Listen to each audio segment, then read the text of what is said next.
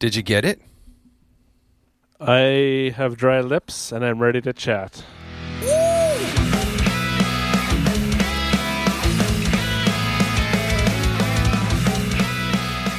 He's got Bonus. lips. He's got lips and he's ready to chat. And he says bonus.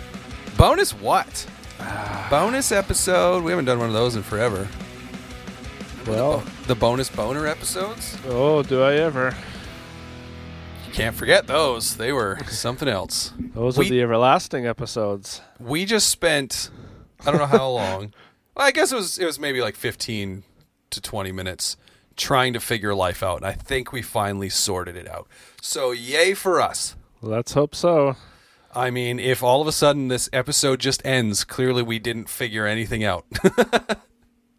we just kept messing around. Anyway, welcome to Growing Up Punk, the podcast about punk rock and all of its friends. My name is David. My friend is Aaron. Hello, sir. Hey, what's up? Nice to see you. Nice, Nice. to not be seeing the uh, snow outside. Yeah. that I don't have to did look you guys out a get- window. did you guys get snow? Oh, way too much. Yeah, like on the on this past weekend. Uh, like the last two days. Okay, so we got we got our snow. Maybe it went to you after us because we got it Saturday night. I think like okay. late Saturday afternoon. It started snowing and blowing, and it was like it was one of those snowfalls where I was like, okay, maybe we'll get like a little bit, and then it just kept going. Yep. But it made for wicked snowball snow on Sunday though, and it's pretty much gone now. So I mean, whatever, no harm, no foul, Uh, right? Ours, ours is still here, and will be here for a bit still. That's too bad. We're gonna be like close to twenty degrees later this week. Oh, nice. So yeah, it'll be uh, the the past few years. Now, having said all this, I was looking, and this episode comes out, I think at by the time it comes out, it'll be the very end of April. So I don't know what the weather will be like when it's out, but Yeah. at, so- at this time, at this time, um, spring has been weird here. I feel like the last few years, like we get really hot in the spring, and then summer is kind of mild. So we'll see if that's what we get. Like I, I remember the last couple years, it feels like in May we get a couple days of like or a stretch of like near 30 degrees and then Oh, wow. a, a lot of summer is kind of like the low 20s and cloudy and what have you. I think we may Yeah. have had a late summer heat wave last year too, but I was also driving across the country, so I drove through a heat wave on my way home, which was horrendous. global warming, man. right? Yeah, sure. We could say that. I mean, whatever. I don't know. uh, me neither. I'm not a scientist. Gosh, I just host a podcast where we talk about music that we listened to when we were teenagers. Except, well, this episode, all of this stuff that I'm going to talk about Yeah, it's a bit different. From, yeah, not from when I was a teenager, but from when I was a full-grown adult. Some of the stuff that's on your list is, if we're teasing it a little bit, is stuff from closer to when I was a, we were teenagers, anyway. Um, yeah, one, one at least. one at least, yeah. And even then, I feel like it would have been by the time it came out. I guess maybe tail end of my teenage years. Yeah, so you I graduated high school, so Okay, there you go. There you go. Um, but yeah, we're talking about Hopeless Records. This is part one of our two part uh, look at Hopeless Records. Part two comes next week. And I just finished editing the episode earlier today, so it's fresh in my memory. But it's with uh, or James Karajosis of uh, Between You and Me. And he actually just, this is kind of a side note, he just shared with me. Uh, he's in another band that he pl- so he plays bass in between you and me probably does some backup vocals, I'd assume too. I'm not 100% sure. But he plays bass in between you and me, and he actually plays guitar and sings lead vocals in a band called Bukowski. And he just shared me like their latest song that's coming out um, in a few weeks still.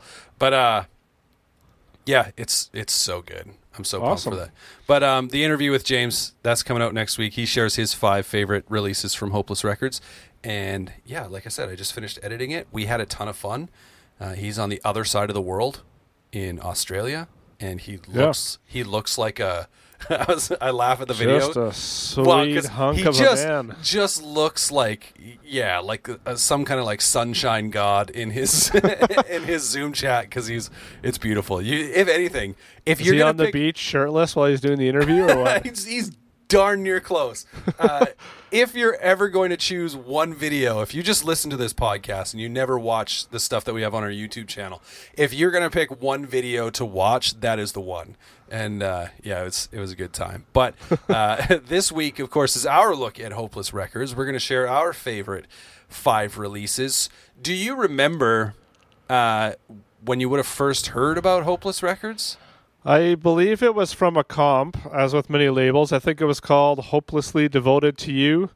I'm not Okay, sure yeah. what year it came out, and I mean, it would have had a whole different slew of bands Hmm. um, from back then, from a lot of the bands we're talking to now.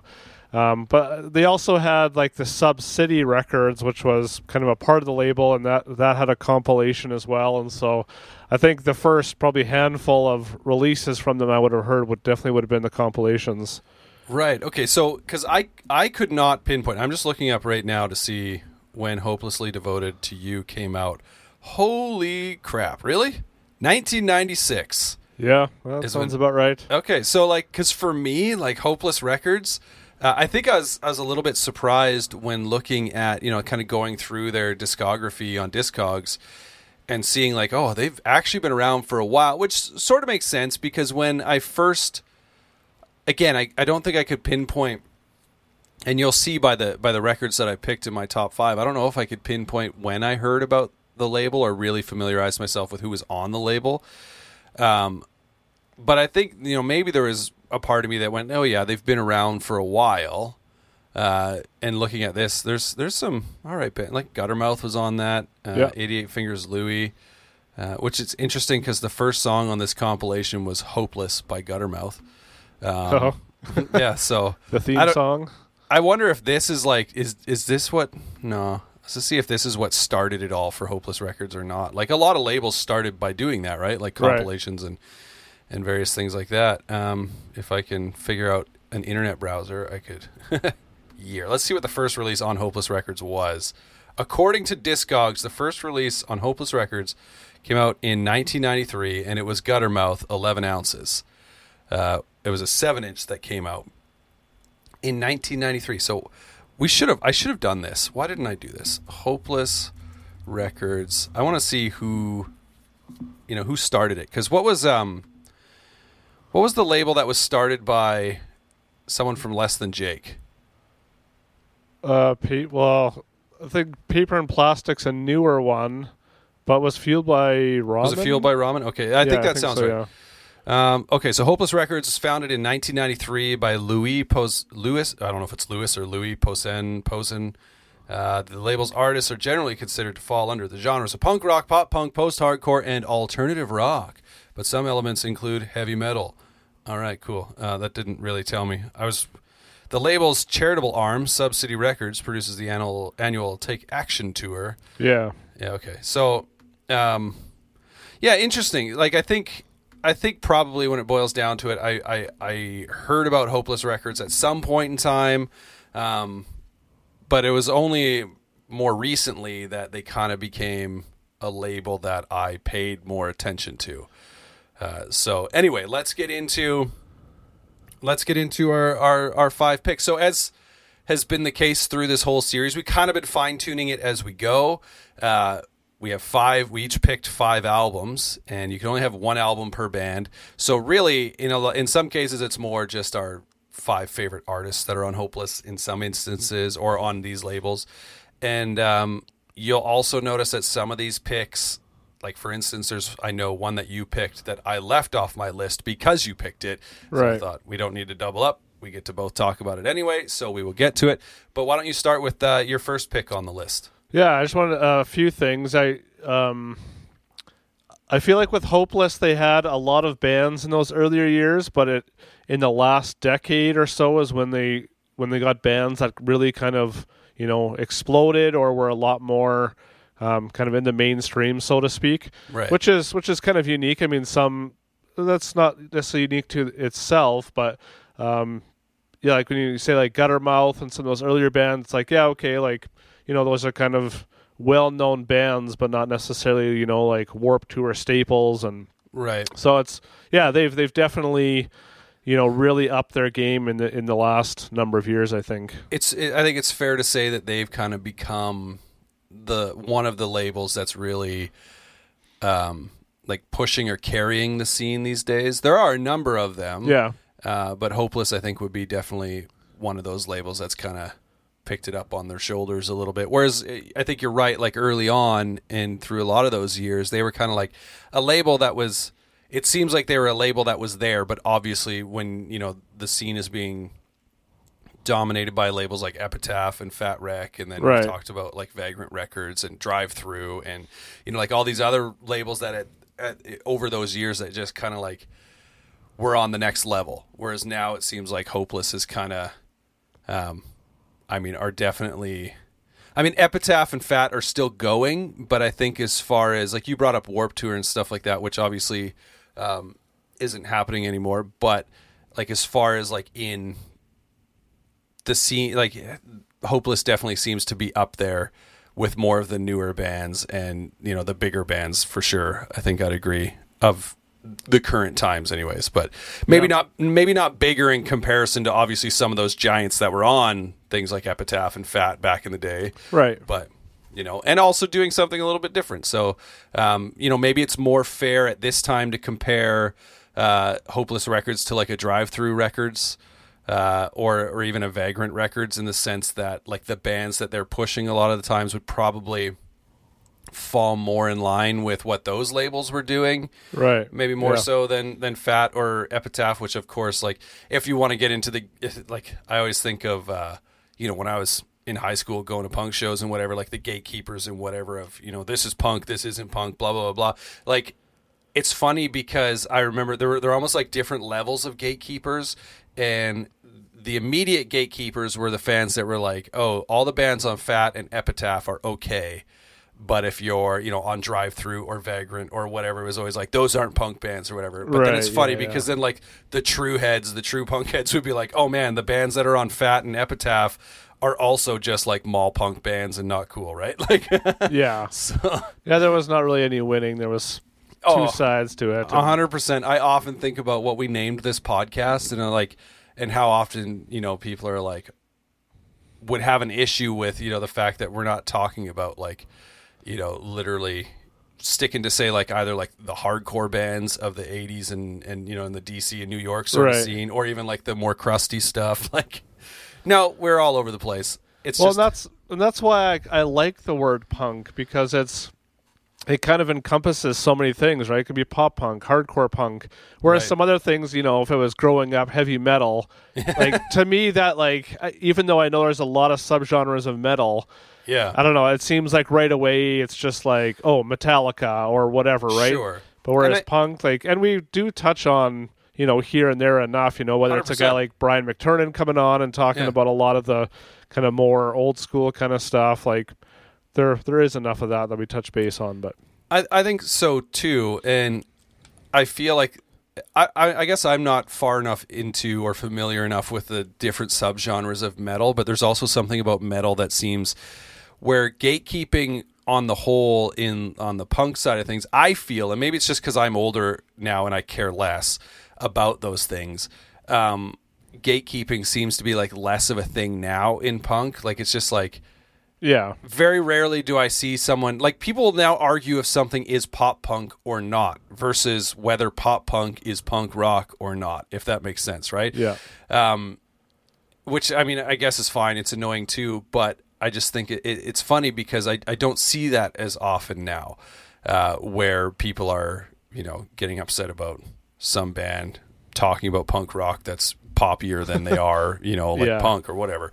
And back in the the Avril Lavigne, I don't know if you remember that interview where she's like sitting cross-legged on like a couch or whatever, and she's talking about I forget what she's talking about being so punk rock, but it's just so funny to see and like knowing, you know, like well, Avril Lavigne was like straight up pop, but right. You know, it's fine. I don't know why we're going down this road. Actually, uh, Well, it's it's actually a good segue into the first band I'm going to mention. well, I was yeah, I was yeah. Let's, so let's go with it. Let's get into our, our five picks. What is the first one you're going to mention? so the first one is Thrice's "The Illusion of Safety."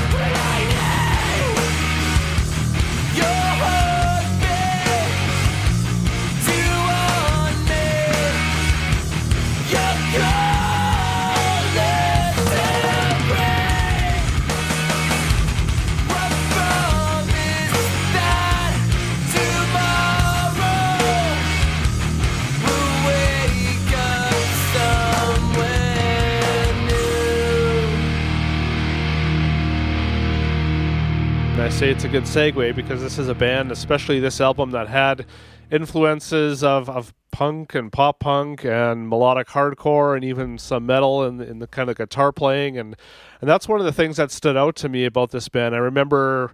Uh, I believe it was on mp3.com uh, before this album came out, or maybe right when it did. And uh, lots of people were talking about this band. And I mean, mp3.com was a big avenue for finding new bands back in the day. And uh, so I went and bought this CD. Um, the next time I was in a major city, still remember buying it, still have it, and uh, just remember feeling just so blown away by um, just kind of the ups and downs of the record, the melody, the heaviness. Um, you know, it's produced by Brian McTernan, so you know it's going to be a, a, good sounding album and a cool album. And uh, this is a band that really kind of transformed their sound over the years you know, again, so touching base in a lot of different genres, and I mean they're a lot different now than the, than they were in 2002 when this album came out.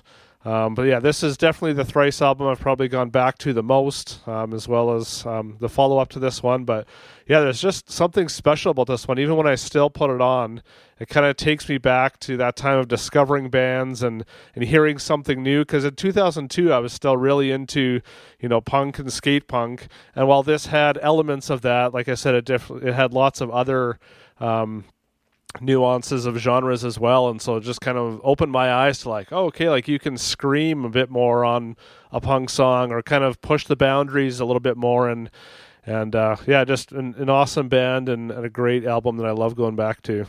Thrice is um, definitely one of those bands. So for, for myself i guess my introduction to thrice would have would have been the artist in the ambulance. And I still to this day absolutely love that album. And this album The Illusion of Safety I did I ended up buying it at one point.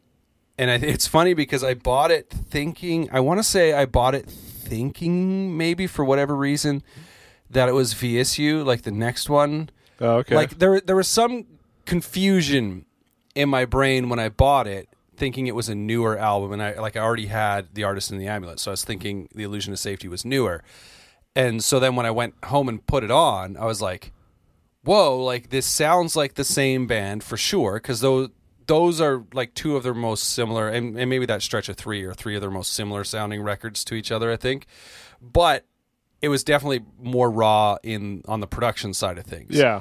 Um, and so I was I was a little bit confused, and also I feel like I was looking for the song "Image of the Invisible" or whatever it's called okay, off of yeah. Vheissu, uh, and maybe at that point, maybe I hadn't seen the artwork or something, and I just heard the song. I, I can't remember, but I remember buying it, being like, "Oh wait, this isn't their newest album. Like, wait, what's going on here?" And uh, but yeah, they've they're a band for me. I want to do. I'm I'm going to say this right now. We're gonna do an episode on Thrice because somehow we haven't done an episode on yeah, Thrice yet. Yeah, would be awesome. And we're going to because they are a band for me that. Um, have produced or like made some of my favorite albums and then they're also a band that at some point in time I just went okay you know? But I've been able to go back to and I discussed this with um, Roger Camaro when we did our Vagrant episode because this is the second time that Thrice has come up now because he picked I think he picked Beggars maybe? Yeah. Um going back. And so and and I discussed it with him and saying like oh this record, Beggars, makes me want to go back and dive into those thrice records that I just kind of wrote off. Um, because they are they've always been and, and uh, obviously they grew in time to become better but they've always been such good songwriters and that's even shown early on it, it, it surprises me a little bit and maybe like to hear you say that like this is the one that maybe you go back to the most but unless uh, actually i think maybe you said you like this along with the artist in the ambulance is kind of what you go back to yeah. the most because because like the difference between those two records there was definitely and i discussed this with uh, brian McTernan when he was on the show there was definitely like growth in the For sure. band Yeah. as well as his production like which is obviously what we kind of talked about the most but so like the overall sound between th- those two records does kind of take a pretty big step forward but man they are a band that in my eyes now it's funny to say this because there are still albums that I haven't really gotten into but in my eyes now I'm like they're a band that I really don't think could do wrong like they they get out there and they do what they want and Yep. you know you like it or not you can still appreciate like their their songwriting and stuff so Yeah, That's pretty I. I, I also thought it was was uh, unique and interesting that this album led to um, a major label deal because this isn't yeah like I know this was kind of the the era where you know more kind of underground bands, so to speak, were getting um, you know more exposure and, and getting the attention of major labels. But this album is like there's not really like hit singles on it. Like there's definitely catchy parts, but not really poppy catchy parts in this album. So I I mean that's that's cool that a major label saw the potential in them, and I think they really delivered on on the on their next albums. You know, while still keeping some of that aggression. But I just Yeah. yeah. I thought that was unique that you know they released this album on Hopeless and then Well, so technically, I should say, okay. So this, you've already broken a rule. So Oh. this this wasn't on Hopeless Records. I'm trying Oh. to see if I'm trying to. It was on Sub City, and I'm trying to, which, as I read earlier, was like their charitable arm or whatever. Um, I'm Yeah, just trying to if they re-released it on Hopeless or anything. But all like so, Identity Crisis was on Sub City, Illusion of Safety was on Sub City, Artist in the Ambulance was on Island and Sub City. So you could have even technically picked that one. Same with Vheissu was on Sub City and Island. But um, I don't actually see them listed under Hopeless here, so I'm wondering where oh Where they- well. where they uh, unless they're just listed. Um, let me see. I feel like I've always assumed that, or I guess I mean it, it always says Hopeless slash Sub City. So yeah, well, that's what I'm because I, I remember seeing Sub City because as I was just reading about Hopeless here and their. Um, you know the the charitable arm or whatever being Sub City. I was like, oh yeah, but yeah, yeah, so like I don't when- know if Sub City was actually the label or if that was just the charity part of it. Because there sure, are other labels that have. Because I know Face Down has more than sound, which is kind of like their chair, like how they give proceeds to charity kind of thing. But it's Right. Yeah. So like when you when you search like on Thrice's Wikipedia, Hopeless is listed alongside Subcity, Island, and Vagrant, Vagrant, and Epitaph. Um, I just want to see what they're on dis or not on Discogs on Wikipedia what they're listed their releases are listed as. Doesn't actually say unless I click on it, I guess. But um, yeah, it just says Subcity. But they Yeah, also well. yeah. But anyway, I mean, I, I'm I'm going to allow it because much like uh, oh, it was um, I think it was Russ Rankin when he came on and he had uh, a Oh, the Propagandhi song, one, yeah. which was technically like G7 welcoming committee, I think, or whatever. But but anyway, yeah. but but Thrice, man, they're they're a fantastic band. So uh, I'm going to jump into my first pick, which uh, would be the album "The Love Life" by Have Mercy.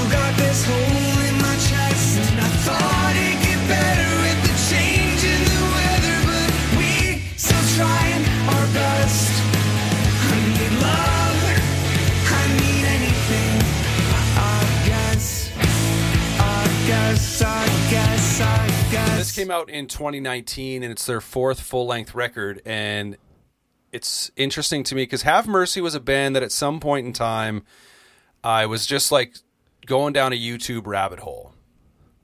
And I think the song, there was a song that came on that I really liked. And so I looked them up and, you know, found out, oh, I think it was off their first album or something like that. And they had a couple other albums. And I, and I listened to them for a little bit. And there was something about them that I really liked, but at the same point, I didn't find that they necessarily did anything special with their sound. Like they were kind of, you know, another sort of like post hardcore emo rock outfit that, uh, you know, didn't like they, they, they fell in like the pop punk scene in the sense of the bands that they toured with, but didn't really have a straight up pop punk sound. It was a little more Yeah. mid tempo sort of stuff. And then this album came out, and I actually forgot about it recently until I was looking through the list. I was like, oh, yeah, this one. What did I remember? I remember loving something about this one. And as soon as I put it on, I was immediately like, right, I remember what it is about this record I love. And it is what I picked out or picked up on in some of their earlier stuff is just the, the lead vocalist. His vocals, I don't know how to describe them. I mean, obviously, listening to the podcast, uh, it, listeners would have just heard a song, so maybe it's fresh in their minds. But, but like his his voice is like, it's not breathy or raspy, but it is all at the same time. He has Yeah. this interesting delivery that reminds me entirely of another band that I like as well. But the songwriting on this album, it's a lot more mellow, right? Like it's Yeah. it's a pretty laid back record, and I listened to it a ton a couple summers ago when we were on Vancouver Island. Uh, we had driven out, you know, for a summer vacation or whatever. And I don't know if it came out while I was there or if it was beforehand, whatever. But I was listening to it a whole bunch, and there's just some songs on there that like. There's a song I think it's called Claire that as soon as it finishes, it's one of those few songs where I'd be like, I just want to put that back on again because it's so cool. But um, yeah, they're an interesting band because, like I said, when I first discovered them, I was like, "There's something I like," but then listening to their early discography, I was like, "Ah, okay, it's not super memorable." And then, I mean, ironically enough, I did say I forgot kind of about this album until going through the list. But um, when I saw it, I was like, "There's," you know, when taking in so much new music, it's hard to. There's only a few that really Yeah. like, stick forever, kind of thing, right? So Yeah. Uh, but this this record I love. Did you get a chance to listen to it? Yeah, so this was the only one on your list that I don't know if I had ever listened to before. Even, I mean, I knew the name. Um, Yeah. We might have even texted back and forth about this when it came out. Um, yeah, so I skipped through it today to kind of see what it was like. And yeah, I mean, you kind of hit the mark on kind of the vocals and kind of the different styles. But yeah, when I listened to it, I was, I was trying to kind of think, like, I almost texted you asking, like, what is this considered? You know, is it like. Midwest kind of emo, or is it just rock indie, or Yeah, was I mean, of you like, know I think eh, I think for just a broad stroke sort of term, uh, I, I like indie emo. Like it's definitely on the indie rock side of emo, I think. But even then, it's pretty like I don't know. I like it. For me, it's really good. Like I just want to mellow out music, right? Like there's some music that I just want to, you know, if I'm if I'm in my car that I just want to crank up. In fact, one of the records we're going to talk about of yours today, I, as I was listening to it, I just kept like turning it up. And uh, but then there's other ones where I just want to like okay, I just want something that I can lay down and sort of relax to, right? And so uh, this one, there, and there, there's a lot of stuff going on, I think, production wise on this album that I love just laying there listening to on headphones where I'm just like hearing kind of the different things going on and just I don't know there's there's a certain kind of mood and atmosphere I think that this record creates and uh, yeah I was glad to go back to it to be reminded of it in doing this episode because I also think it's one that doesn't really get talked about a whole lot so Yeah, and a pretty unique release for the label too. I don't know if uh, Mm-hmm. I would really equate kind of chill albums to Hopeless. Yeah, and and like I don't know if their earlier stuff was on Hopeless. It was definitely like it was a little less chill. Like it still had that similar, I suppose, like vibe, but you know there were more distorted guitars and just kind of Okay. straightforward in that sense, as opposed to like on this album. I think they kind of dial that back a little bit, open up some things like the song Claire, like the main kind of like instrument melody in it is played by like kind of like plucked like strings sort of thing right? It's like a little more a little more mellow in that sense but uh yeah man it's great stuff. So uh what's what's next on your list? Uh, so this is a band called We Are the In Crowd, and their album Weird Kids.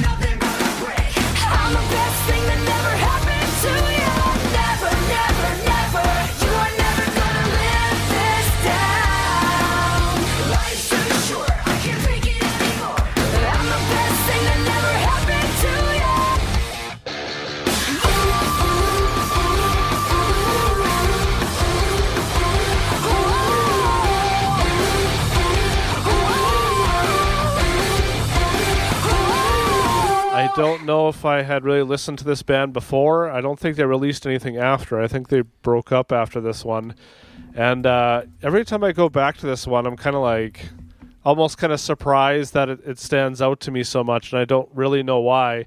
Um, I don't know why I kind of listen. Well, I mean that, that sounds bad to say. I don't even know why I listened Why to did this I band. listen to this? I just yeah, for it's not typically the kind of type of pop punk, whatever you want to call it, that that I would normally be drawn towards. Like at times it's you know like a little cheesy and maybe a little bit much, but there's some really good standout songs on this album, and I didn't realize it was uh, produced by John Feldmann. Whoa.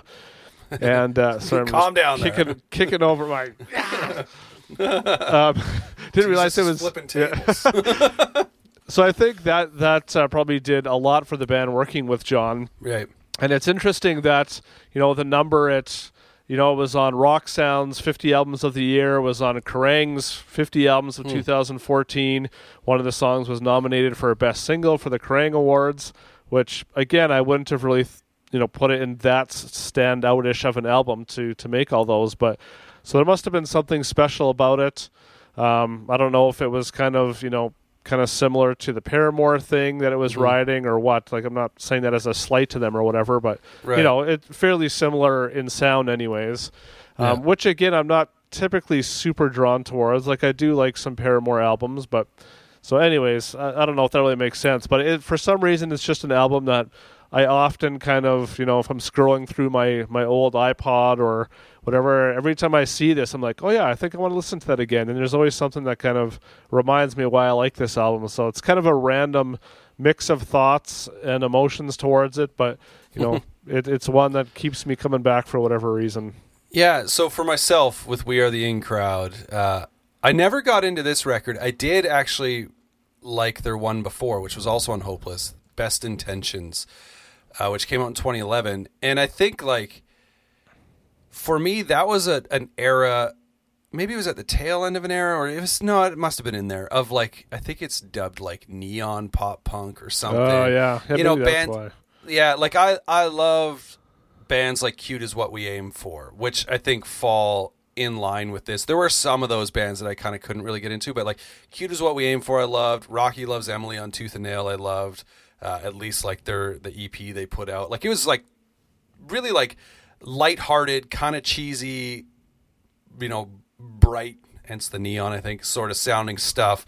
Um, and so this this band fell in there, and I think like Paramore was definitely kind of like a part of that. Maybe not maybe not straight up like the neon pop punk sound, but obviously played. Uh, you know, like got a, got a lot of comparisons these guys did with Paramore simply because of the the female vocals on the Right. front end in a pop punk band, right? But th- this band was, yeah, they were they were pretty good. Like, I again, I by the time Weird Kids came out, I think I had kind of maybe moved on from the sound or whatever. Happens a lot, but Best Intentions I was definitely into, and um, now now talking about it, I'm like, yeah, I got to go back and listen to it again because uh, there there is definitely something about it. And like I said, like cute is what we aim for in that kind of same vein and in, time is a band that I'll go back to and just be like, oh yeah, I remember what I liked about these guys or what I still like about these guys. But uh, I was a little when when I saw it on your list, I was like, all right, okay, interesting. yeah, I kind of feel the same way, but it's yeah, that's fine, man. That's fine. Um, so my next pick is potentially it's going to be up there for newest album on list. I'm not sure. There's there's one on your list that potentially came out after or around the same time. Anyway, uh, the latest album from Neck Deep, All Distortions Are Intentional.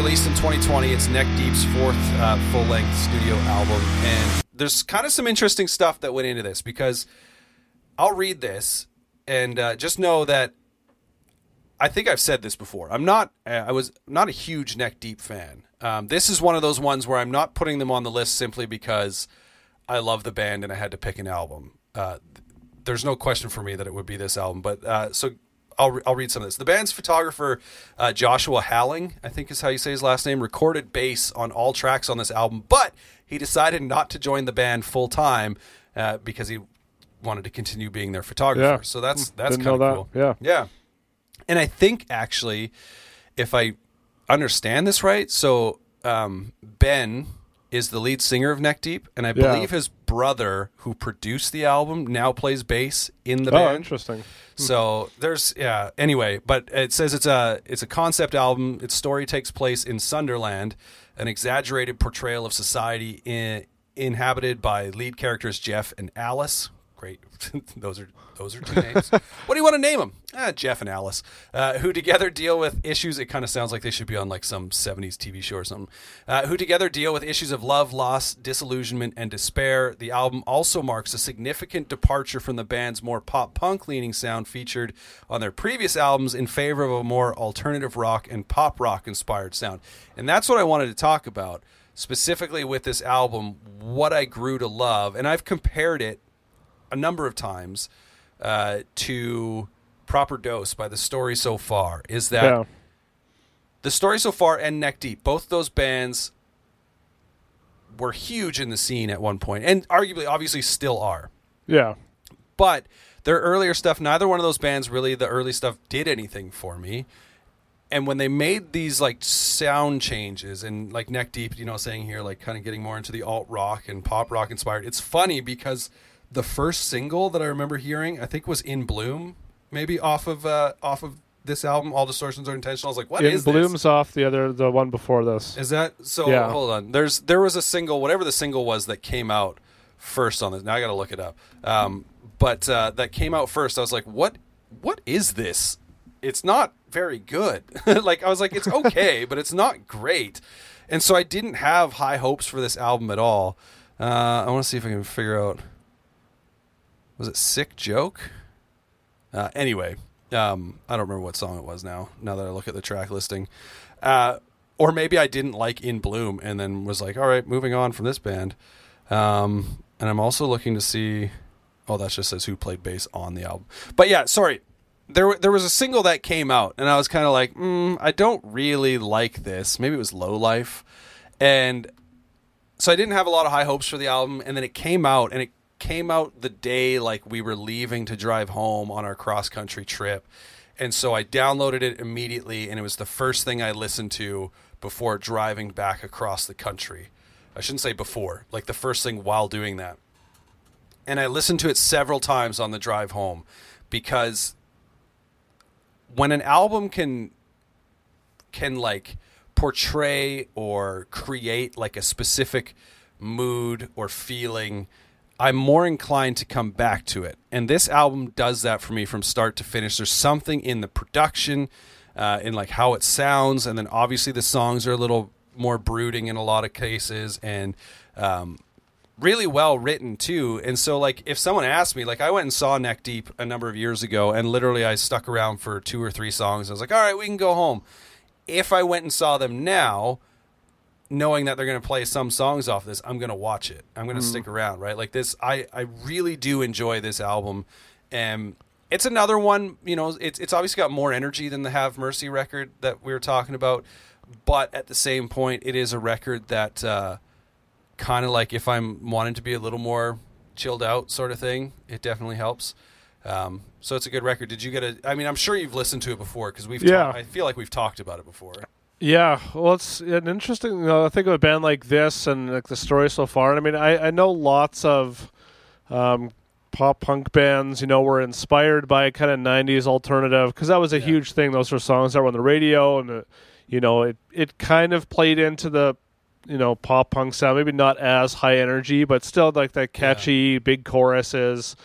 Um, so I, I always find it interesting when a band, you know, you know, kind of rises in the pop punk game, and then a few albums they kind of go back to, you know, like those earlier influences, like maybe even before they found pop punk bands, and so it is cool to kind of hear their take on it. Um, this isn't my favorite album of theirs. I, I did like the one previously, the I think it was the Peace and the Panic, Yeah. and uh, so when I heard they were kind of going towards this, you know, it was kind of like, okay, I'm going to have to kind of see if they'll win me over. Um, the last time I tried listening through this, it's a good album. It just, I don't know, it didn't kind of catch my ear in, in the way that maybe their previous one did. And so, Yeah. um, yeah, it's not one I visited a lot. and that's fair because and and I think that's that that happens with bands that have been around for a few albums. I think like all you know they they want to sometimes make change. Some bands just want to play the same the same stuff from start to finish anyway, and that's that's great too. Uh, but I think what I like when some of these bands kind of evolve their sound is, you know, I've talked about music dynamic a lot on the show, and like pop punk doesn't necessarily explore that too often. Yeah. Like maybe you know maybe on the album they might have a more down song or like a quieter song or what have you, but like within the songs themselves, they don't. It's it's not. You know, it doesn't happen a ton, and so when these bands, I think, like really kind of, and and maybe that's what I've always loved about like emo and post-hardcore sort of stuff is I like kind of like the up and down that you sort of get a little bit, and you know sometimes it's all up, sometimes it's all down, sometimes it's doing both things at the same time. Like, uh, and so when when talking about neck deep, like all distortions are intentional and proper dose by the story so far, I just really enjoyed that they went in that direction in the sense that okay, let's explore this a little bit, right? Yeah. And, you know, each band did it differently. Like you brought up the '90s influence, and that's hundred percent. Like I remember thinking whatever that first single was off of All Distortions, and I was like, but what is this like it just it reminds me of the 90s in a way but not quite and you know i'm i i like to like i have this you know like fondness in my in my heart and in my ear for the 90s and the fact you know like that's what i grew up on right like Yeah. especially you know like 90s alternative on the radio was like amazing, right? And so Yeah. I often I often will like romantically look back at these bands and then you like you know dive a little further into some of their libraries and you're like, "Oh, they actually weren't that good. They had that one or two songs, right? Right. But um, the 90s were great for one-hit wonders. And so when bands kind of like lean into that a little bit, sometimes I am more inclined to to like it. But then there are other bands that do it and I'm like, "Oh, you just sound like you're trying to, you know, relive the 90s," which is funny. Uh, that, you know, I kind of will go back and forth that way. But yeah, no, all distortions are intentional. I, I, I'm often like when someone tells me if if they're like, oh, this this album by this band is a concept album, I will automatically be a little more intrigued to check it out. I had no idea about this band or this album being a concept album until well after I'd listened to it a number of times. Yeah. Uh, and so, I mean, that's kind of neat to find out. I don't, I've never like dove into like the actual like story or world they're trying to create with it. It's not, you know, it's not anything that's I've looked into enough that's kind of like, oh yeah, I see what they're doing. It just sounds like they're kind of like writing songs from the perspective of two people, and this is sort of what it is, as opposed to telling a story with a beginning and a middle and an end over the course of an album, right? Like, Yeah. um, but anyways, let's not get hung up too long on this record. What's uh, what's next on your list? Uh, yeah, so this is one, um, a band that this album was kind of. So the album is called "This Is How the Wind Shifts" by Silverstein.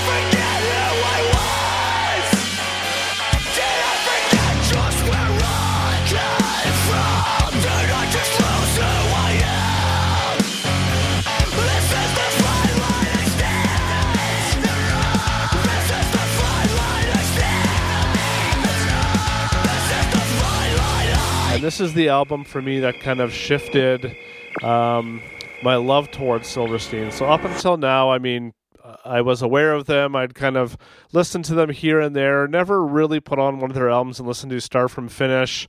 And uh, so this one came out, and they had uh, recently parted ways with their one of their original guitarists, and they had uh, replaced him with another guy. And so that kind of piqued my interest, just to kind of see, you know, where that would take them.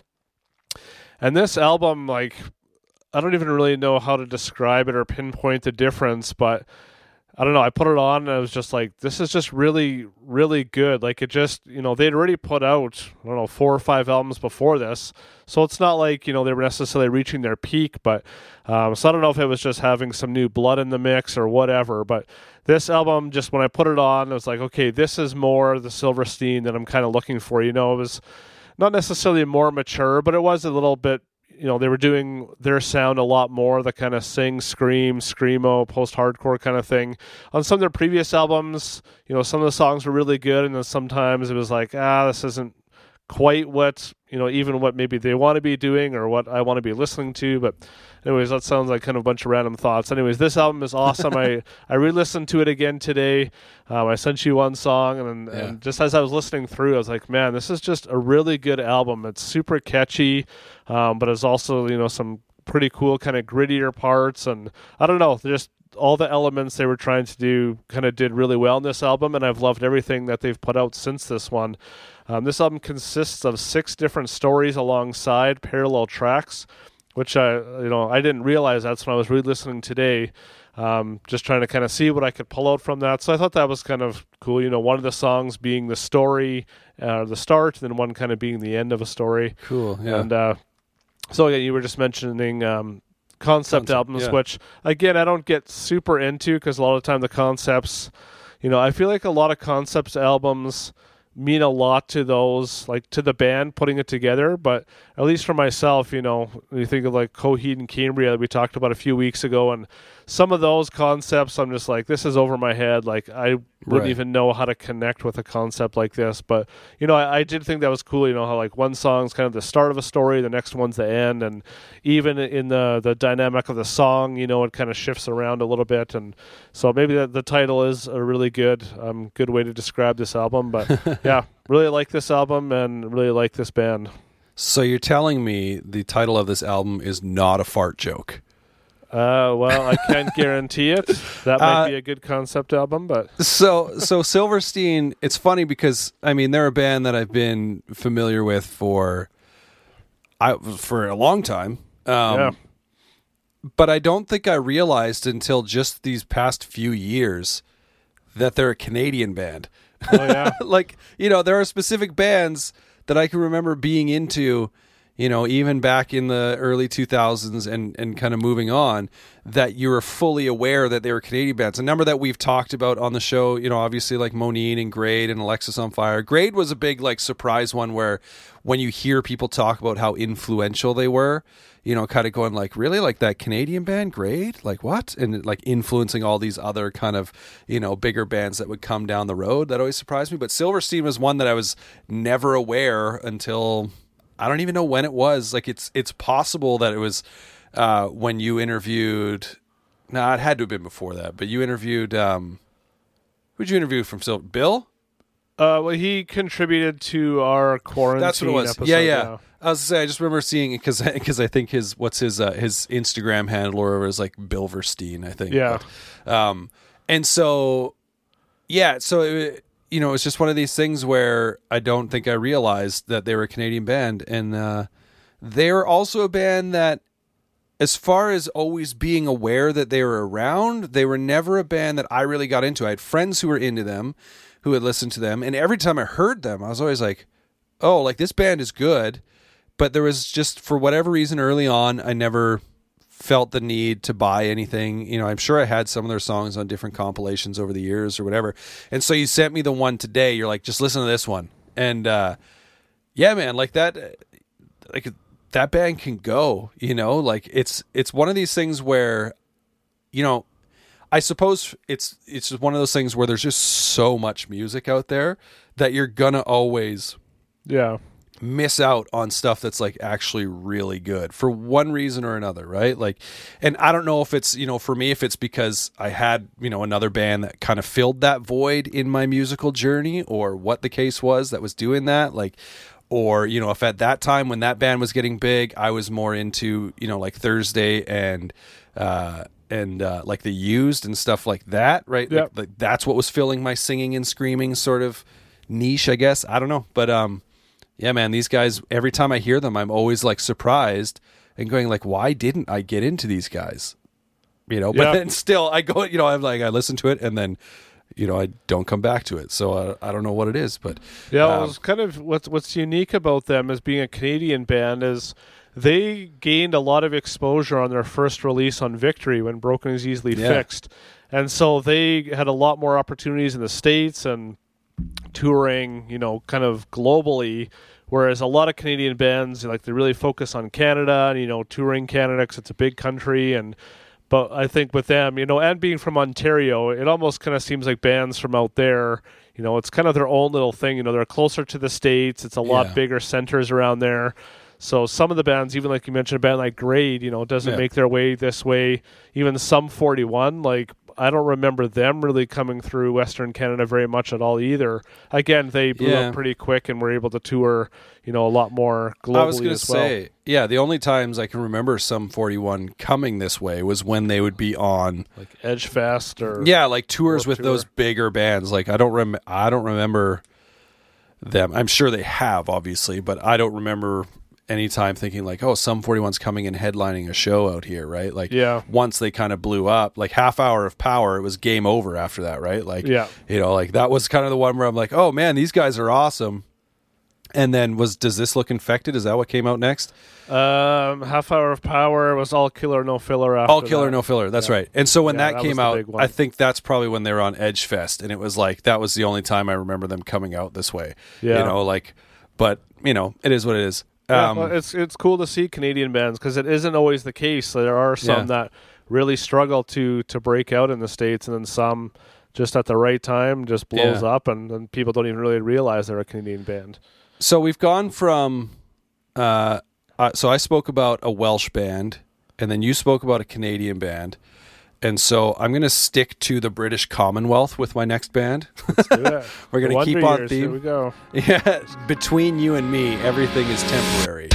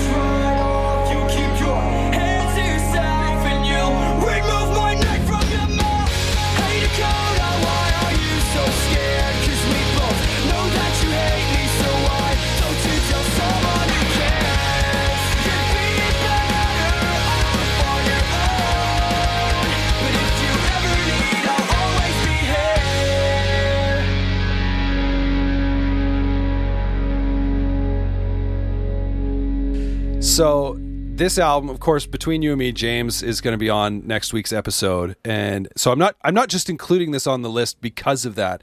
This album is an album that if someone talks to me about oh, uh, a- asked an album that like just kind of like surprised me at how good it was.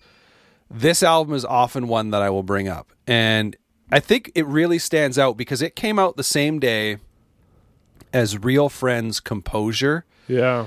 And I was super excited about Real Friends Composure because I was a big fan of Real Friends at the time.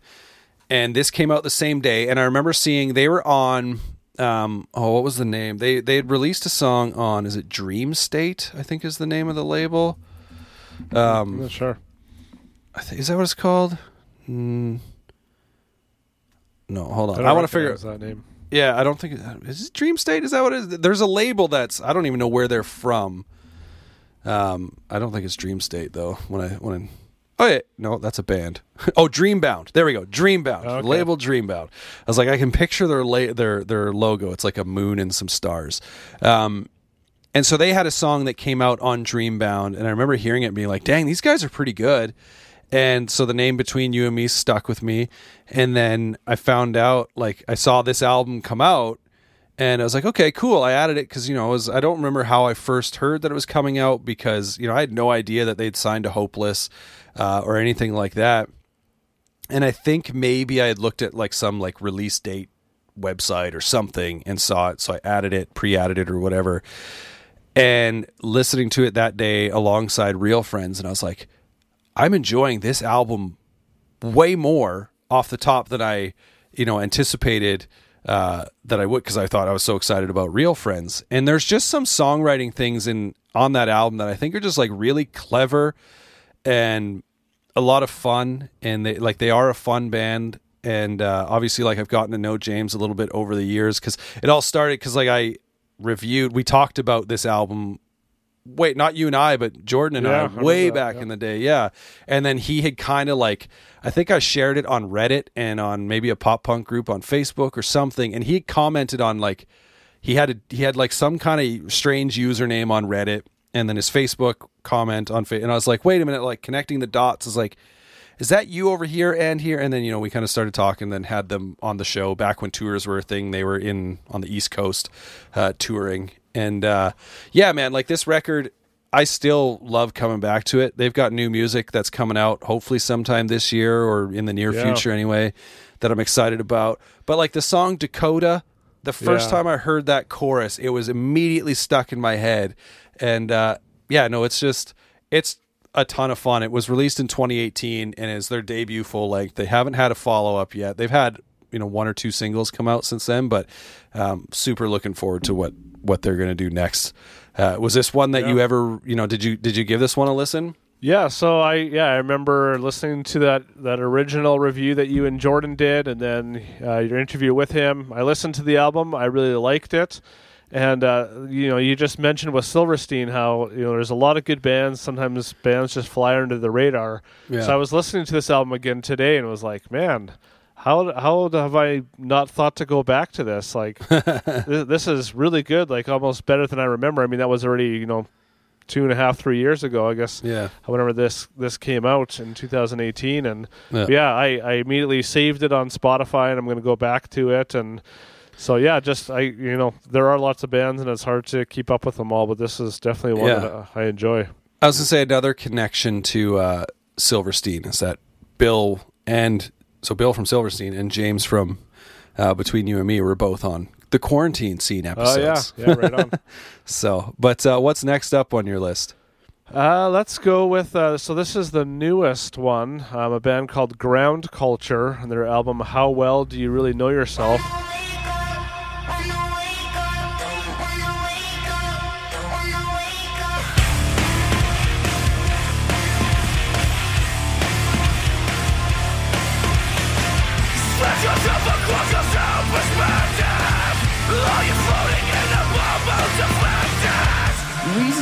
That patience can drain us. Reasons that change is so painful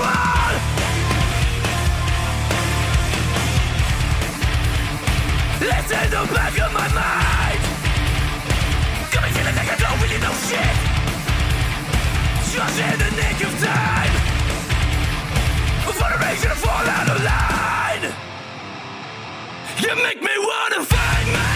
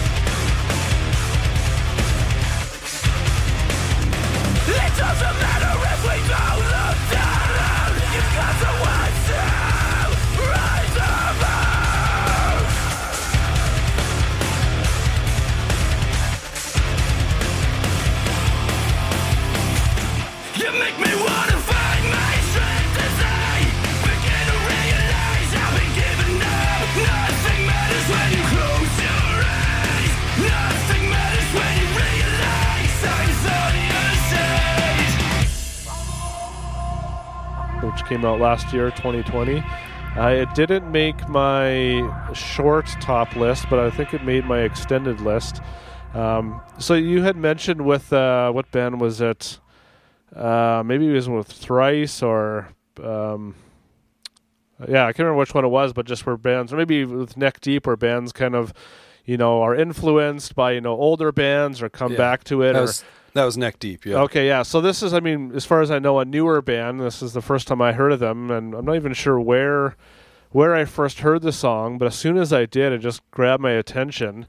And as I listened through the album more, I just I kept hearing more influences that I really enjoyed. So I was really kind of skipping through it again today, and um, you know, it's I- I'm not even really sure what to categorize this band as. You know, like at times it really reminds me of kind of '90s kind of hardcore. You know, like bands like Snapcase. Um, sometimes there's almost like nu metal influences. Uh, but not like annoying nu metal, kind of like the bounce. You know, there's a few songs today. You know, it's like kind of like the bouncy songs. You know, There's the no riffs. There's no such thing as annoying nu metal. Get your head out of your ass. No. uh, I think it's all. Yeah, well, I you know, but it just kind of I don't know you those kind of those kind of simple riffs that kind of get stuck in your head that a lot of like nu metal nu metal bands used and but the vocals you know are definitely a lot more raw and you know so you know at times it's kind of hardcore sometimes it's poppier I don't know there's just and there was a few people I I sent this album to that were kind of like "Ah, I don't know if I can really get into this and I was like really like this is so cool I thought you would really like this so I do see that there are maybe some influences or sounds on the album that you know aren't for everyone that might be into kind of hardcore, melodic hardcore kind of stuff. But I, I don't know. I'm really excited to to see and hear more of this band and um, Yeah. just a, a really kind of unique album. It's an interesting pick uh, because as I was going through it today, that was my initial immediate thoughts. I mean, I had I think listened to this because when I looked it up, I was like, oh, I remember yeah, we this. Talked got- about it before. and it's got striking artwork. Like the artwork is memorable, so Yeah. good on them for that, right? And then also, like it was in my you know my Apple Music library or whatever. But as I was going through it, I was like, "Oh, 100 percent like hardcore and nu metal is what I'm hearing here, and it's not like for me the nu metal isn't subtle in any way. I also don't have like a problem with some like there are some nu metal bands that I'll randomly kind of go back to. There are some that are I think are more um I don't know if acceptable is the right word. Listenable or Yeah, well, like Deftones, for instance, are like they've always been a band that I'll go back to regularly, and I feel like I, I think I've heard people say they're like the Radiohead of nu metal, where you know even people who aren't in a nu metal can appreciate like what Deftones did and are doing and and what have you. Um, but so I'll go back to other nu metal bands sometimes too. And so when when that came up and I was hearing it, I was like, okay, cool, I can get into this. The thing that kind of like pulled me out a little bit, and maybe it's just more needing to get used to it, uh, was the the clean vocals, if you want to call them that. They're not like your typical, and I think it's just the same guy who's screaming who also sings. I want to say it seems like sometimes he really goes in and out, Yeah. uh, pretty smoothly, and so it's not like in these bands where you have you know the screaming and then the singing comes in. I always find like the singing is very clear and crisp, right? And that's the whole point because you want it to be like this, um, you Kinda know, kind of dynamic. like yeah, dynamic and opposite sort of thing, right? Whereas his vocals, when he sings, they're so unique uh, for that sound of that style of music. I think that initially I was kind of like, "What is going on here?" Because he kind of will get like a little nasally, where it feels like he's like knocking on the door of like, you know, like Alice in Chains type stuff is what it reminded me of. And then, but then when he kind of actually gets into his lines, you're like, oh no, he's not really going that way. He's just, he's got like this different, you know, sort of, sort of voice specifically, I think, like I said, for the sound. But, um, it is a record that in, in kind of going through it real quick that made me want to go back and give it, give it a closer listen for sure.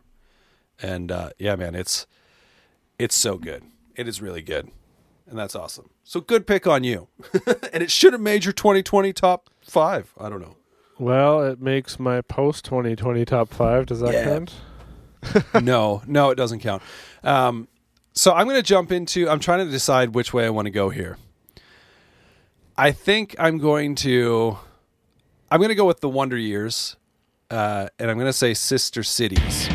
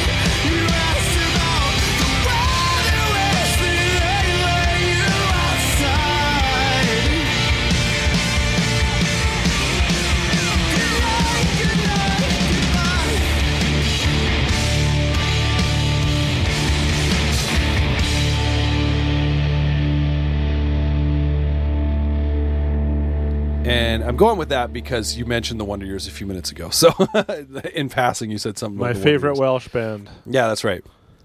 so this record is an interesting pick. It was released in 2018, which we've had a couple. We've mentioned a couple now that came out that year. I think uh, it's their sixth studio album, is what I wrote down. I'd have to. I mean, I guess that makes sense. Probably that's. But uh, this album is so interesting for me because. So I love the Wonder Years. We've talked about them before. Uh, we don't need to go into a, a, an insane amount of depth about them. The thing I love about this record, though, is that it pissed people off. No, um, I really like that this kind of continues their evolution in their sound, which I think you sort of you started to hear. And I mentioned this obviously talking about bands like Neck Deep and whatever, where there you know there's an, an, an evolution in their sound. You started hearing some of that evolution, you know, on. Uh, on No Closer to Heaven, the record before this, especially like in comparison to the first handful or first few records that were very much in the vein of, you know, just like emo pop punk sort of stuff, right? Yeah. Like, I mean, I guess their early stuff, which I haven't really heard a ton of, was actually definitely more in line with like the easycore sound, uh, which is fantastic to me. But as far as I understand too, they kind of like ignored that Yeah. that even existed a little bit. Well, we're going to bring it back. which is which is like one of the things that does bug me a little bit about the Wonder Years is sometimes they seem to take themselves a little too seriously. Like they make great music. Dan Campbell is a great writer, and just sometimes though, I'm like uh, it feels a little bit over the top, but it doesn't quite get in my way of really enjoying their albums. It Yeah. might get in my way of like really enjoying live performances by them, but um no, this record I, I absolutely loved it, and this is the tour I got to see them on, so that definitely helped. But uh, this, I thought this was interesting that after the release of No Closer to Heaven in 2015, the Wonder Years spent two years on a massive world tour to support that album. And along the way, vocalist Dan Campbell kept a journal to document experiences and feelings, and the band took photographs of everything they saw. And following the tour, Campbell went through the collections and highlighted excerpts that he felt were meaningful. And through this reflection, lyrics began to take shape, and the band worked to compose music that fit the mood of the lyrical content. And um, according apparently sister cities came together from this process as a record that seeks to create unity in a world that is becoming increasingly segregated and so what i think is cool about that is like they kind of get pigeonholed as this like band that you know like maybe gets lumped in a little bit with like some of those sad boy pop punk bands but i think like the wonder years are more than that like yeah, they're there's not, a bit more depth to it and they're, emotion. yeah, they're not just up there writing songs about you know getting their hearts broken sort of thing, right? Like they he's told some great stories in his lyrics, and that's the thing that'll always be um, front and center for me with the Wonder Years is like Dan's lyrics. But this album, I think, is where they really started flexing their muscles musically as well because they create so many different beautiful pieces of music on this record. My initial reaction to it um, was that I didn't like the sound of the production. Like I thought the drums sounded weird, but as you kind of like adjust your ear, like all of their other albums had like that classic like pop punk production that was bright and clean Yeah. and you know everything felt really tight and then all of a sudden this record they really especially in the drums like opened that up. And i like i like that like big open drum sound but it was just a different open drum sound than i think i was like used to. And so i had to kind of you know grow and adjust to it. But all in all though man like this record it's probably the one i go back to the most. Is it my favorite wonder years album? I don't know. But we've also discussed we've talked about uh, no closer to heaven and Greatest the greatest Generation, generation, on here before. So that kind of played into why i picked this album. But um yeah man it's i'll still go back to this one regularly. And like i this is kind of like a little nerd side tangent is I I pre-ordered this album on vinyl, but I just went with like the basic pre-order. They had this like deluxe edition that came Yeah. with all this crazy stuff. But even like the basic vinyl pre-order came with like a thick like glossy book with a lot of these Oh, photos in it. And it had like it came with like some extra like postcard sort of things, which I think unfortunately I gave to my kids and they no longer exist. Um, otherwise, They they, may have ended up on the wall behind me, right? But um, and yeah, so it, it was still like this presentation. That I was like, dang, like I got the basic, you know, kind of whatever pressing, and it Yeah, still came right. with all this great stuff. That's awesome. Whereas a lot of times you, you know, pre-order a record or get a record, and it's like, oh, maybe you have a lyrics in- insert, and that's it, right? So Yeah. um, much appreciated. But do you we've talked about their other albums. Do you get into this one at all? Uh, not really. I mean, I, I don't know if we touched on this one when we when we talked about them, but yeah, this was. I mean, yeah, like you said, there's a lot of depth to it. There's a lot of cool things to take away. It's just not something I personally connect with, which which is fine. Like some of their earlier albums with a bit more of the punk sound, you know, are a bit easier for me to get into. But yeah, I think it's cool that you know they'd put out a handful of albums and they wanted to do something a bit different. And like you said, it's not just kind of being sad, if that's what you want to call it, for the sake of it. Yeah. But you know, it's it's putting their emotion of the things they saw, their personal experiences that actually you know kind of shape them. Like I'm not saying you know like breakups and whatever don't shape a person but Sure, something like yeah. this is you know it's a bit it's a bit more it's not just like okay like i moved on from this person or whatever it's like these things that i experienced with my friends are going to kind of stick with me for a lifetime and and aren't just impactful to me but to to lots of other people too so i think that's uh, a unique and cool way to to take an album I think I've just come to the conclusion that you you don't like clean guitar tones. well yeah that too i mean like the sound of it wouldn't be my favorite either so Give me the distortion, please. Uh, I mean- All the distortion. Yeah, depending on the context, if it's you know like we talked about like a band like Two Thirty Eight, I mean their guitars are Right. definitely clean, but that also fits the sound a lot more. So Yeah, yeah, Uh, yeah. Anyway, what's uh, what's your? I think your final pick. yeah, right? my final, the most distorted album Hopeless has ever put out, Crown Shyness by Trash Boat. sinking into the sheets, sinking into defeat. Step softly as I lay beneath. Spread myself under your feet.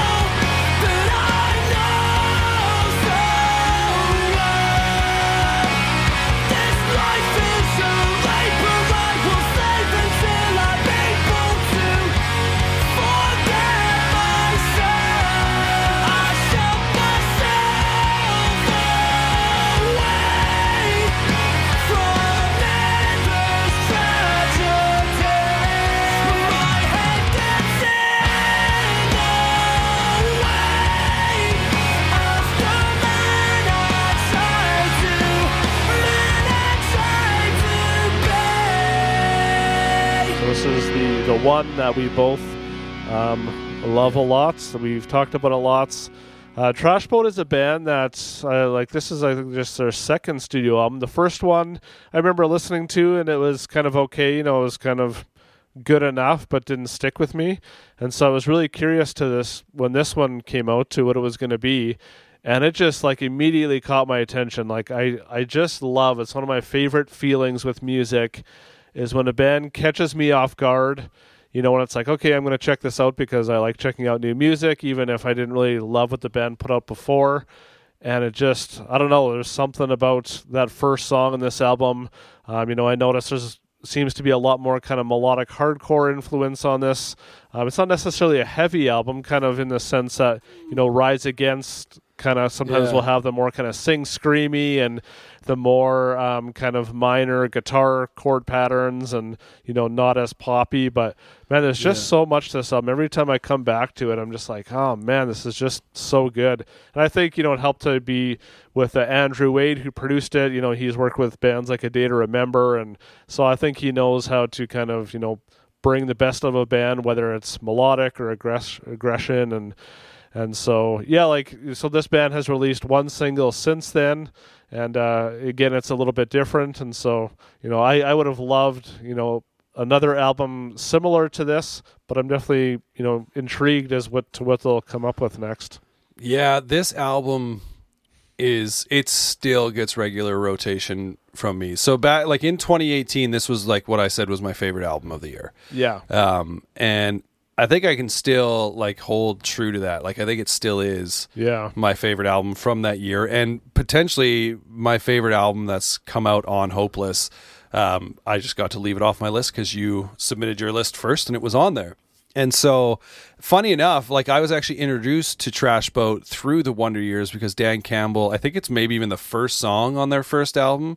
He has a guest he has a guest appearance, and so they had a video for it. And I was, you know, going through YouTube one day, and this comes up, and I watch it. I was like, oh, that was pretty awesome. But my favorite part of the song was Dan Campbell's feature, right?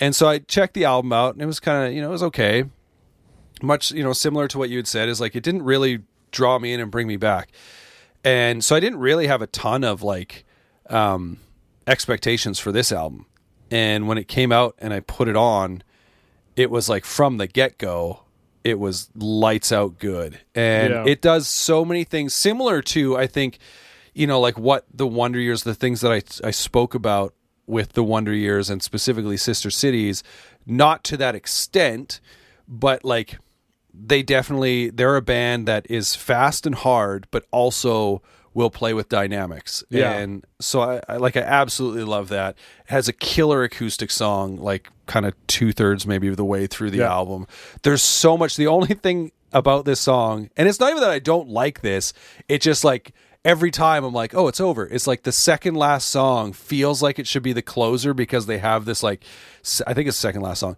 a sound effect of like a door slamming at the very end of it. So it feels like final and like that's the hmm. end of the record. And then it goes into the closing song. The closing song is so beyond good Yeah. that it's like, oh yeah, there's still another song, but I like forget about it because they hear this, you know, the song goes, it's like, what bang, the door slams. You're like, oh, that's kind of a cool way to end the album. Yeah. Oh no, it's not done yet. They're about to get so much heavier and bigger and crazier. And uh, yeah, their their new song, I think it's called "He Was a Good Boy." yeah, Um, sounds familiar. when I first heard it, I was a little unsure, and then though, as the song kind of went on and did its parts and did its thing, I was like, "This song is ridiculously good." There were a lot of jokes going around calling it like I think Muse boat sort of thing because there is definitely some comparisons to the band Muse in there.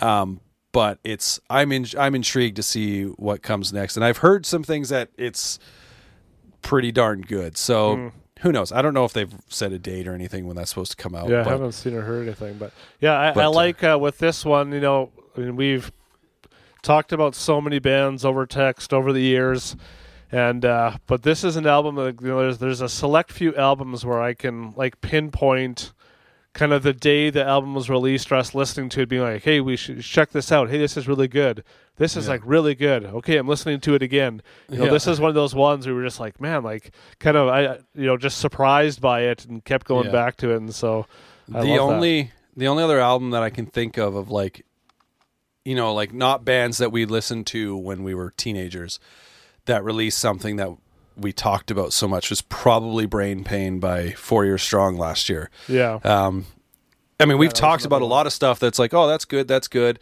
but like one that we just like, I think both kind of kept going back to. That was for sure. yeah, definitely. Um, but Trash, yeah, Trash Boat is stuck around, uh, and it's still such a great album. So my final pick is the album "Breathe" by Tiny Moving Parts. I can see your smile. I can see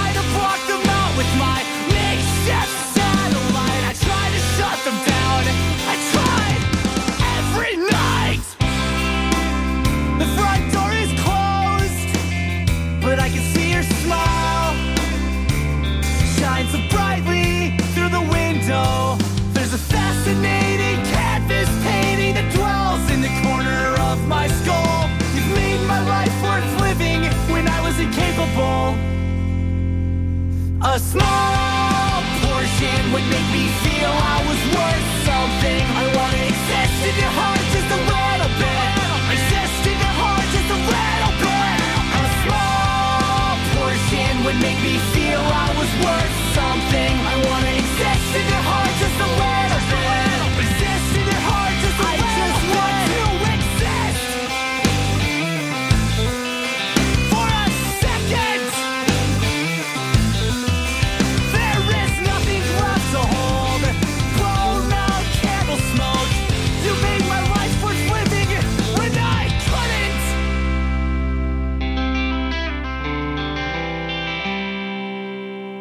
I can see your smile. I can see your smile shine so brightly through the window.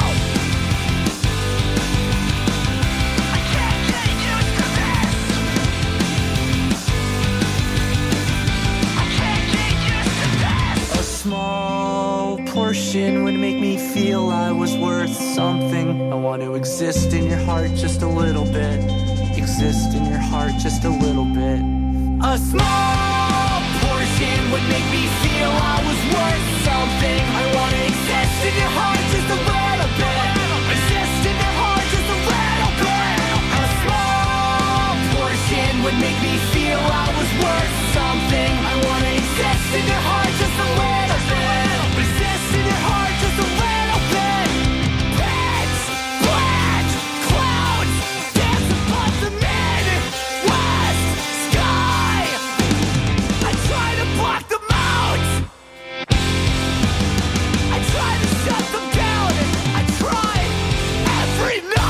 Uh, this was released in 2019. It's their fifth studio album, but so far it's their first and only one on Hopeless. I'm assuming their next one will be on Hopeless. yeah. Um, but Tiny Moving Parts, they are a band. This kind of thing has come up a few times on this episode where you know you hear a band and you're like, oh, they're really good. I don't know why I'm not more into this band. Tiny Moving Parts is an example of a band where I had to keep reminding myself, I really like these guys. I should listen to them more. yeah. And it's this weird thing because I know when I first heard them, I was like, dang, that's awesome. Like, that's really good. And then that would be it. And then, you know, I, would- I would get, you probably get in this mood sometimes too, where you're like, I just want to listen to something, but I don't know what I want to listen to. And you kind of start like scrolling through or whatever, right?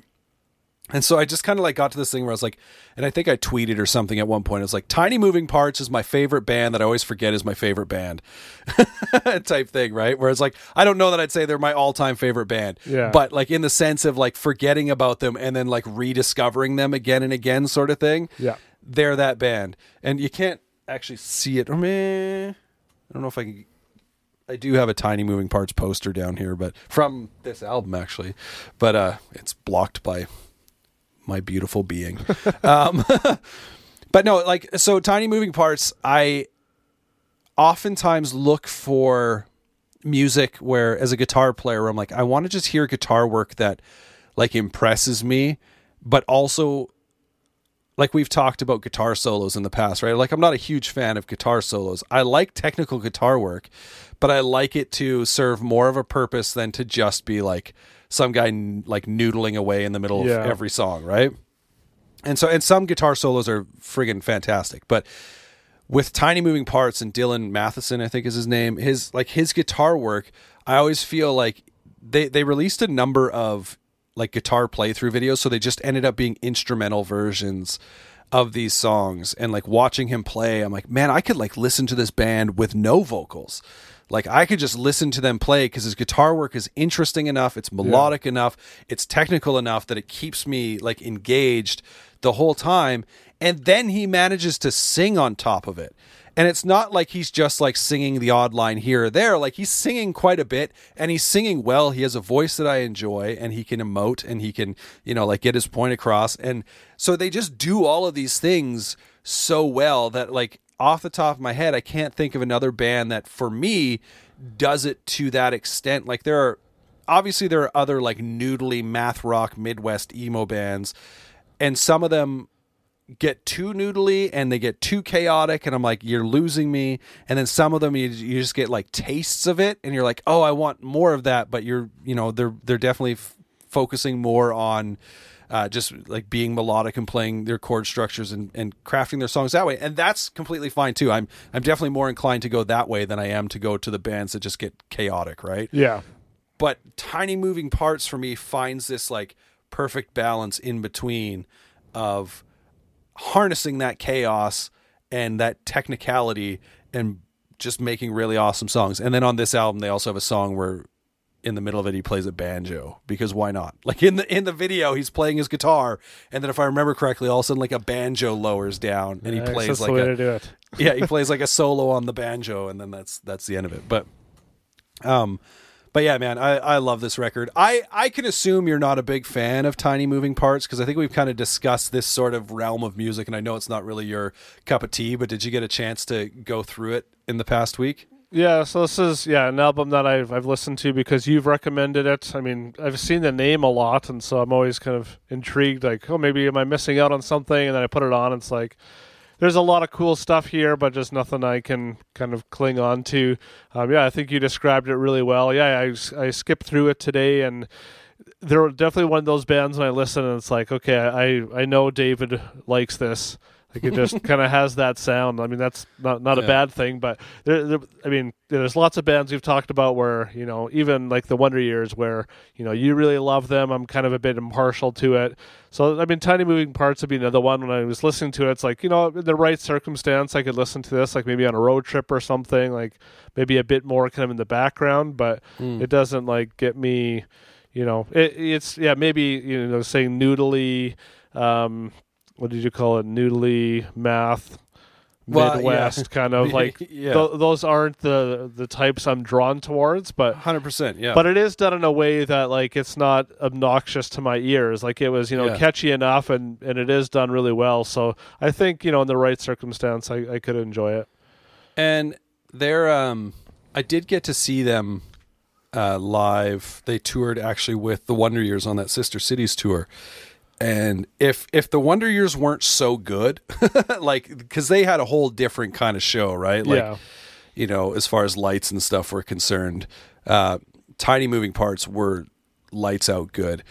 And the thing I love about them is that I can't I can't say another band that sounds to my knowledge that sounds like tiny moving parts. I know Yeah, they're out cool. there. I'm sure they're out there, but like in the formula that they work within, instead of it just being like elements of this, that, and the other, like what they've put together, I can't pinpoint another band that sounds like that. Whereas like probably every other band for the most part on my list, I could be like, oh yeah, well, you know, if you don't like this, but you want to get into something like this, try this band or whatever, right? Right. Like tiny moving parts, just kind of do something. And the fact that they're a three piece blows my mind. Yeah, that's crazy. you know, and that and that yeah, like they're all technically gifted.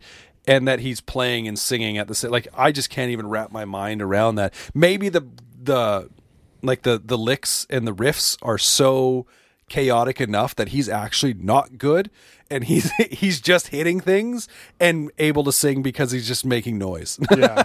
like that's the only way I can explain someone having the ability to be playing the things he's playing and singing at the same time is that he just actually doesn't know what he's doing. like it's it's unbelievable. But um yeah, I think that'll wrap up our episode part 1 on Hopeless Records unless there was an album or two that you wanted to shout out real quick, but uh, I, think didn't we- have any. I mean, I see you've got uh, one other one here. If you want to I mention did. that. I was gonna say I did have um, as I was going through the list early on, uh, all time low. So wrong, it's right. I'm not a big like all time low fan. That album I did really like. That was I think their first full length maybe, um, and it's one that still I'll kind of randomly go back to. It obviously came out. They were a band that got big in the window of time when I really wasn't listening to pop punk so much and i remember hearing the name all time low come up at some point and i was like oh like like the newfound Yeah. glory song which is exactly where they got the name from and uh, so i checked it out and yeah that first one i'm like okay like it's it's it's a lot of fun they kind of definitely changed things over the years in a direction that i wasn't big on um, and that's fine they can do that i think they had an album come out last year or maybe earlier this year or Yeah. something that people were liking that i was like yeah you know like it's not for me i'll find something else to listen to. But um, yeah, as I went through the hopeless list, I like kind of jotted it down, and then I mean, as I as I kept going through, I was like, oh yeah, it's it's getting wiped out, and uh, yeah, so that was that was kind of it. But so let's wrap it up. Um, go follow us on social media at Growing Punk Pod on Instagram and Twitter. You'll find, as always, our personal Instagrams and Twitters there as well. GrowingPunkPod.com. Uh, you can find the episodes there, and when we sometimes write things, or everything's there. Episodes, YouTube videos, when we, you know, the odd time things get written, whatever. It's all at growingpunkpod.com. And of course, you can listen wherever you listen to podcasts and on YouTube. And uh, wherever you're listening, subscribe, rate, review, thumbs up, whatever, whatever you got to do. You know, each, Three thumbs up. Come on, people. E- exactly. each each website has their own thing. So do what you need to do on your website that you're on or app to help other people know about the show. Other than that, that will do it. So uh, goodbye, my friends.